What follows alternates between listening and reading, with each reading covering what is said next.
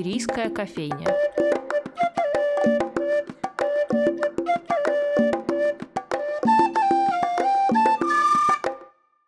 Здравствуйте, дорогие друзья! С вами Анастасия Филиппова и программа «Шумерийская кофейня». Сегодня у нас в гостях вновь Вячеслав Гайворонский, композитор, трубач, музыкальный теоретик и педагог.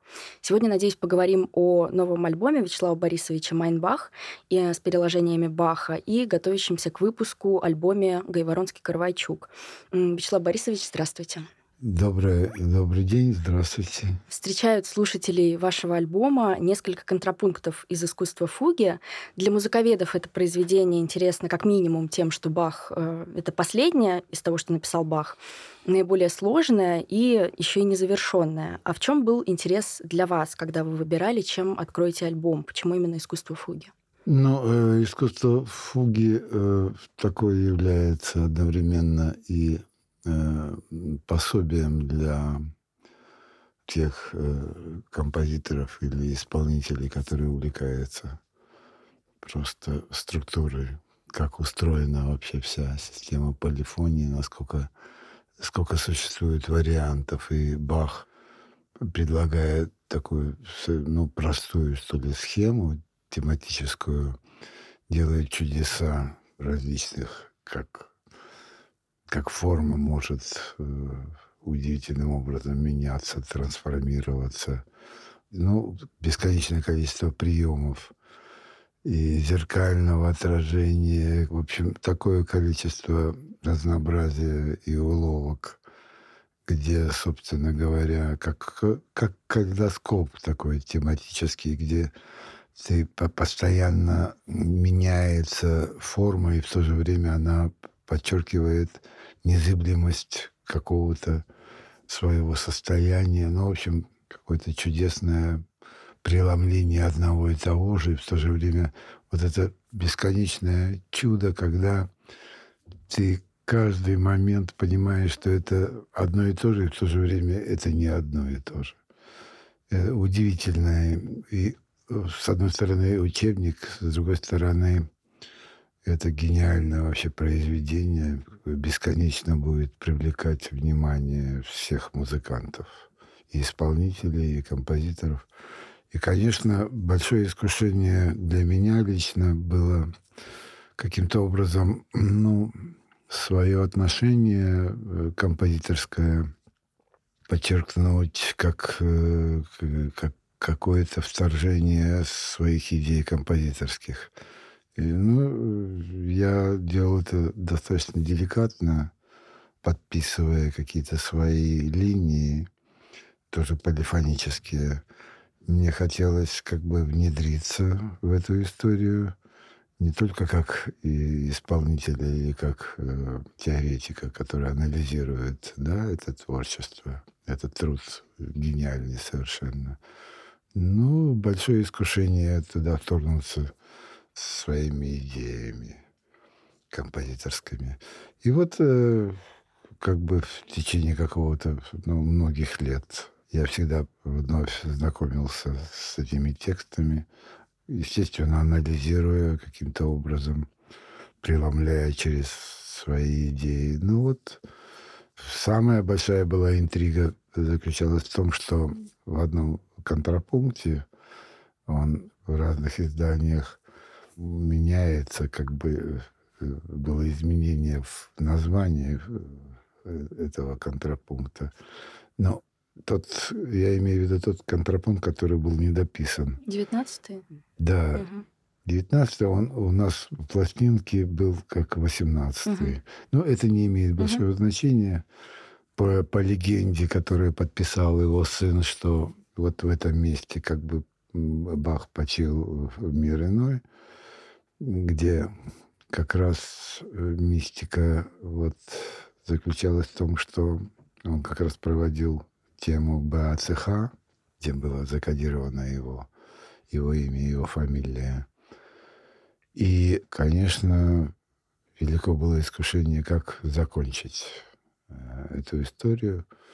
Бозони это сделал, тоже делал. Я думаю, ряд еще композиторов, я не могу точно сказать, кто и как это делал. ну, страдали, что ли, тоже испытывая искушение как бы дописать угу. этот знаменитый контрапункт. Ну, и я тоже попытался это сделать, э, дописывая, значит, этот контрапункт так достаточно деликатно в начале, как бы продолжая эту фактуру баховскую, а потом как бы возникла такая, ну, это может быть спонтанно или случайно, возникла такая идея все-таки, ну, высказать более активное, что ли, отношение к происходящему. И здесь какой-то был слом внутренний, где одновременно во мне вот боролось, во-первых, и чувство преклонения перед этим гением. С другой стороны, чувство, что я не могу достигнуть тех высот, и в то же время э, трагедия того, что этот человек настолько мне близок, и нет это, этого отдаленности во времени, и хотелось как бы быть, ему послать какое-то свое отношение из моего, что ли, мира. И это какая-то внутренняя моя, ну, ну, трудно мне подобрать слова. Мне хотелось как-то изнутри взорваться, что ли. Здесь я не находил противоречия, если я ломаю эту фактуру привычную. Это был как бы и крик, и в то же время и радость. Ну, очень смешанное состояние. Но здесь, э, скорее всего, легче, наверное, слушателю решить, что, что произошло с композитором в этот момент. Но Э, здесь фактура вдруг приобретает в конце совершенно другие черты. У меня смешанное чувство здесь возникло. Но все потом примеряет тот хорал, который так красиво уводит нас в мир какой-то другой, который не является нашей э, обычной реальностью. Вот такая история с этим контрапунктом – ну что, это, это трудно было и по написанию, и, конечно, чрезвычайно трудно по исполнению. К сожалению, количество репетиций было ограниченное, но, во всяком случае, если нам удалось как-то эту идею каким-то образом реализовать, я думаю, все-таки это удалось. Касаемо вот этого контрапункта. А другие контрапункты, где достаточно деликатно была подписана линия трубы.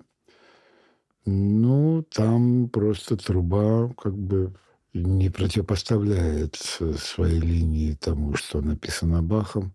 Так очень деликатно, уважительно, как бы труба вклинивается в эту фактуру баховскую. Это вот по поводу контрапунктов. А кроме этого была написана мною еще некая транскрипция темы из э, искусства фуги тоже взята, или просто импровизация на тему БЦХ. Вот так, такой, такая есть пьеса. И пьеса есть как транскрипция тоже темы. Она как бы уже звучит как тема короля. Угу. Ну и ряд моих пьес, которые ну, можно было э, их отнести к тому, что я бы сказал, бахиан. Просто много тех, что ли, тем рождалось под влиянием, конечно, этой музыки баховской. Получается, для вас работа с Бахом — это скорее диалог, чем монолог, правильно? Да, да. Это, да, это, это диалог, и причем я всегда испытываю какое-то благоговение перед удивительным гением, то, что он для меня абсолютно современный. И я, у меня нет ощущения, что это было там 300 лет назад. И вообще некоторые моменты из его опусов, они абсолютно современные. Потом еще для меня Бах еще привлекателен тем, что он очень, он очень ритмичен. У него вот э, не случайно эти темы, ну, они очень часто могут принимать как бы драйв, э, связанный с импровизационной музыкой, с джазовой музыкой. И, на мой взгляд, те великие исполнители музыки Баха, они как раз испытывают одновременно не только как бы упоение его мелодикой, его, его интонацией, тоже об этом можно говорить очень долго, но именно э, ритмическим началом. Он очень драйвовый. Он, он чувствует как бы и мистицизм и его ритмического начала. Интонационная и органичная, интонационно-ритмическая составляющая – это очень важный какой-то момент в его творчестве. Бах ведь в искусстве фуги осознанно называет э, все фуги контрапунктами. как исследователи говорят, что уже успело начесаться, за счет этого он подчеркивает целостность всего цикла. Но вообще мне здесь интересен такой философский подтекст этого жанра, этой формы. Что же внутреннее, музыкальное такое фуга? Какие у нее задачи? Что дает эта относительная самостоятельность каждого голоса в этом многоголосии? Вот фуга, ну, фуга это бег, да? Угу. Фуга, собственно говоря, мы смотрим, что э, и чувствуем э, наш аппарат, да, слуховой, он устроен таким образом, ну, допустим, как эксперимент. Если, например, я сращиваю две темы, которые вы хорошо знаете, и одновременно их как-то заставляю их, их звучать одновременно, то ухо как бы оно выбирает нечто, какую-то одну линию и совершенно как бы забывает о второй теме, которая тоже имеет какое-то значение. То есть ухо и избирательно э, может как бы выбирать для себя то или иное да, структурное начало интонационное. Это связано с тем, что мы выбираем среди многоголосия именно те линии, которые для нас ну, наиболее как бы привычные или приемлемые. Фуга в этом плане, она таит в себе удивительное свойство быть одновременно тем и не тем. То есть как бы получается как протей. Он как бы возникает бесконечное чувство удивления. Ну как же так? Это одно и то же, и одновременно это не то. Вот это вот удивительное то э, свойство, которое в эзотерике заключено в очень простой фразе «я есть ты».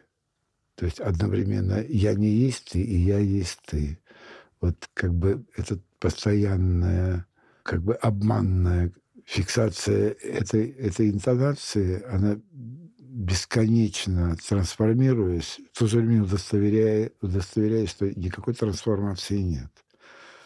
И вообще, на мой взгляд, вся музыка, она стремится быть ну, максимально однородной. Фуги — эта фактура ну, максимально приближается к той задаче быть максимально однородной. Но трудность заключается в том, как доказать, что я постоянно делаю одно и то же, и в то же время ухо постоянно чувствует, что меняется что эта фактура, не фактура меняется, а меняется по неведомой причине, я понять не могу, но это ведь было то же самое. То есть это игра, бесконечная, удивительная игра в тождество и подобие. Это же подобно. Нет, это тождественно. Нет, тождественно. Нет, подобно.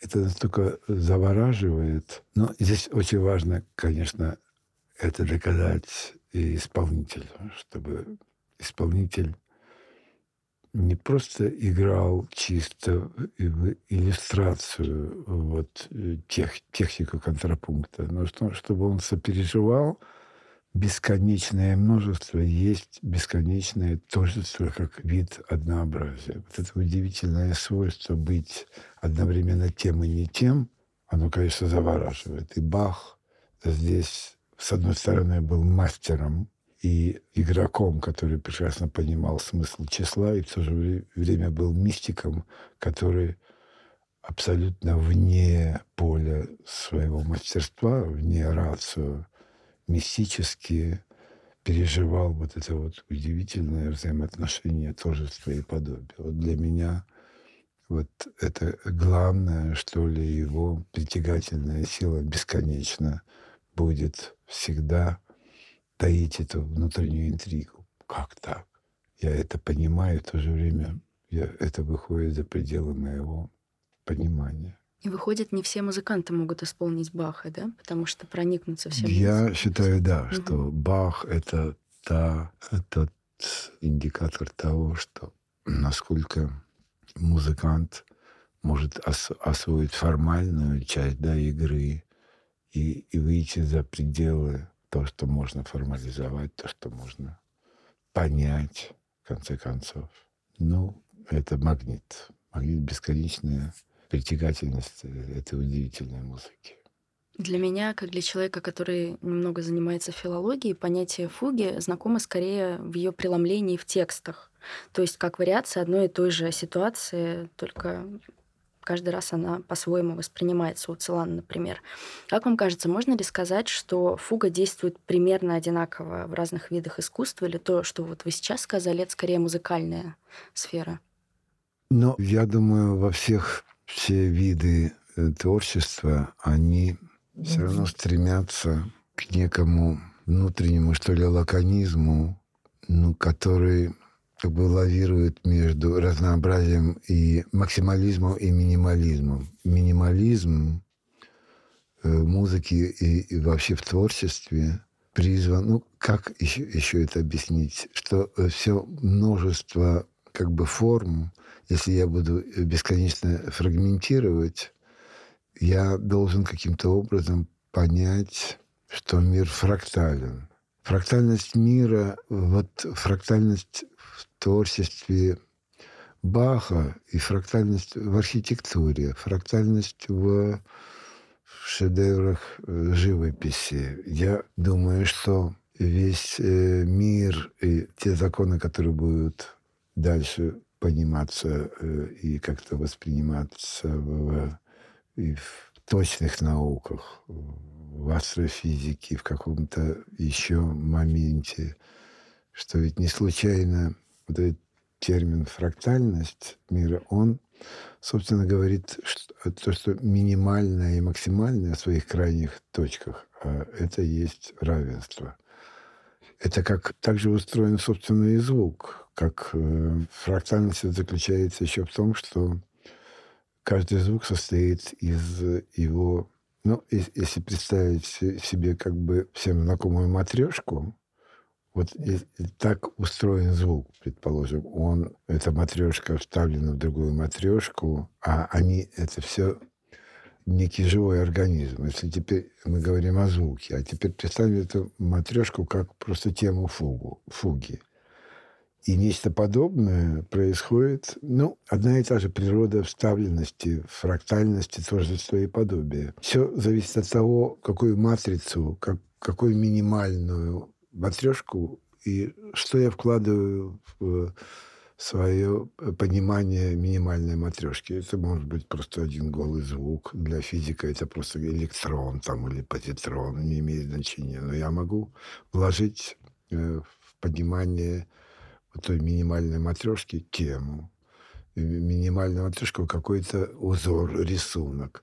Значит, мне нужно создать таким образом систему фрактальности этих матрешек, которые независимо от того, что они увеличиваются или уменьшаются в энное количество раз, они подтверждают одну и ту же матрицу, как бы так. И поэтому, когда э, тема, допустим, фуги, он, э, Бах, увеличивает энное количество раз или уменьшает, или потом зеркально отражает, потом в обратном об обращении, в ракоходе. Мы понимаем, что эта игровая форма одновременно в себе подразумевает эту фрактальность, вставленность, тождество и подобие. Mm-hmm. Где кончается максимальное, как бы, мое восприятие самой огромной матрешки? И вот здесь возникает чудо. Оно равняется своему минимуму. Это, может быть, трудно, как бы, может быть, логически представить, но если каким-то образом я даю ответ на, на это таинство, что самое э, минимальное есть одновременно самое максимальное, то возникает вот э, какое-то вот чудо. В полифонии это, я думаю, максимально этот принцип выражен. Мы ведь сегодня встретились, чтобы поговорить не только о Бахе, хотя понятно, что с вами тем более о нем можно разговаривать вечно, но и о вашем дуэте с Олегом Коровайчуком, который сейчас готовится к публикации.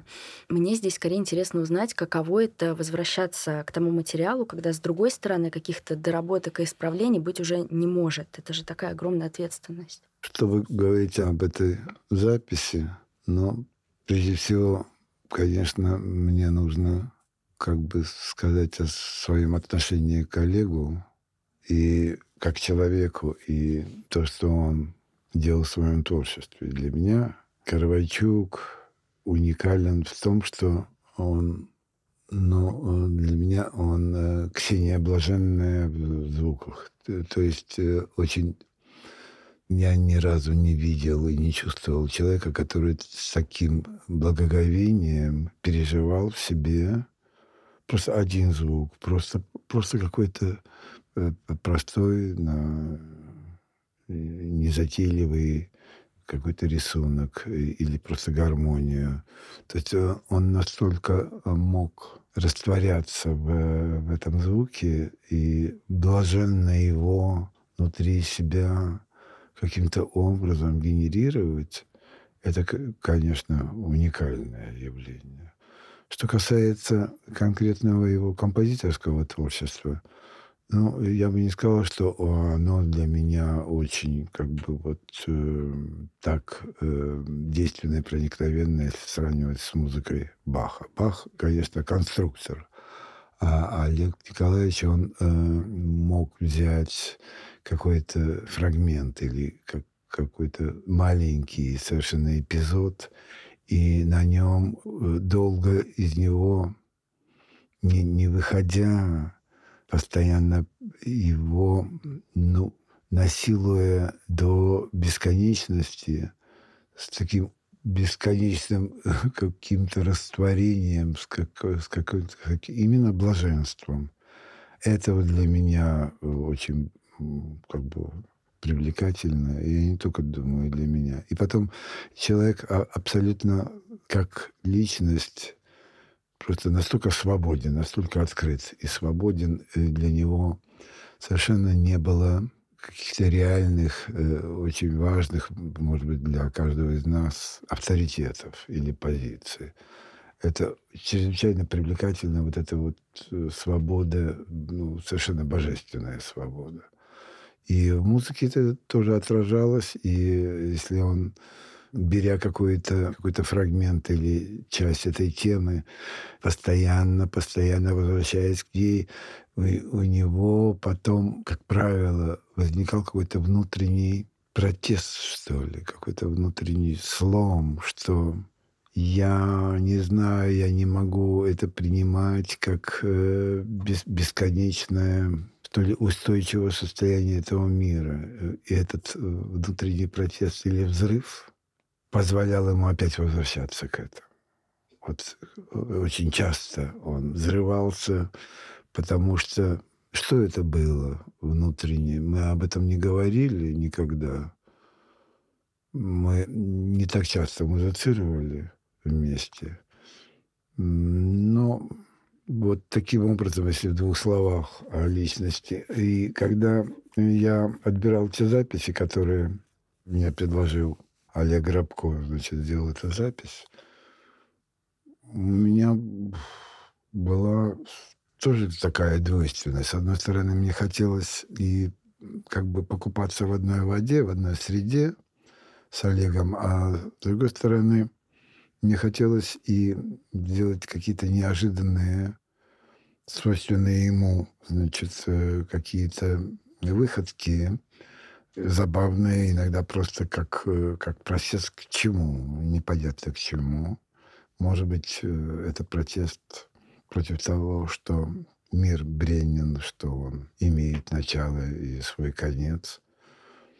Ну и здесь как бы на фоне того стиля, который предлагала мне значит, э, э, музыка Олега, хотелось иногда и выразить такие неожиданные свои какие-то выходки. Иногда они были хулиганские, как, собственно говоря, и Олег Николаевич делал это. Но дело-то в том, что он-то это уже сделал, и я не уверен, понравится. Ну, кое-что я уверен, что Олег скажет, окей, Слава, это было нормально, это я знаю точно. А что касается уже каких-то таких спонтанных, непредсказуемых вещей, конечно, они там были. Ну, все-таки, ну, какой-то дуэт, по-моему, все-таки состоялся. А ваше отношение к тому, что было тогда записано, изменилось со временем? Знаете, часто говорят, вот я бы сейчас совсем по-другому сделал и все переделал. Ну, вы знаете, это, это обычная история. Потому что всегда ты как то слушаешь и думаешь достаточно часто, что ну а почему вот это ты пропустила, здесь можно было сделать так или наоборот. Но если исправлять что-то в каком-то моменте, то рушится э, вся пирамидка. Mm-hmm. Поэтому лучше, может быть, и немножко, и, может быть, и враждебно ко, ко всему, что в общем произошло. Трудно сказать. Но была запись сделана... Здесь две записи. Одна запись, которую я делал в студии. Mm-hmm. Там были э, варианты как бы дубли какие-то, а другая запись сделана на концерте. И я думаю, будет еще второй вариант этой пластинки, концертная запись. Мне она показалась, что она более, более как бы цельная, более интересная, более неожиданная по, по исполнению, по моему исполнению. Вот, собственно, если о, mm-hmm. об этой э, пластинке говорить. Но мы еще все послушаем. Спасибо вам огромное. Ну, вам спасибо, что вы терпеливо выслушали. Ну, как это терпеливо? Всегда с вами интересно разговаривать. Да. Я уверена, мы вас еще позовем. С вами была Анастасия Филиппова и Вячеслав Гайворонский. До свидания. До свидания.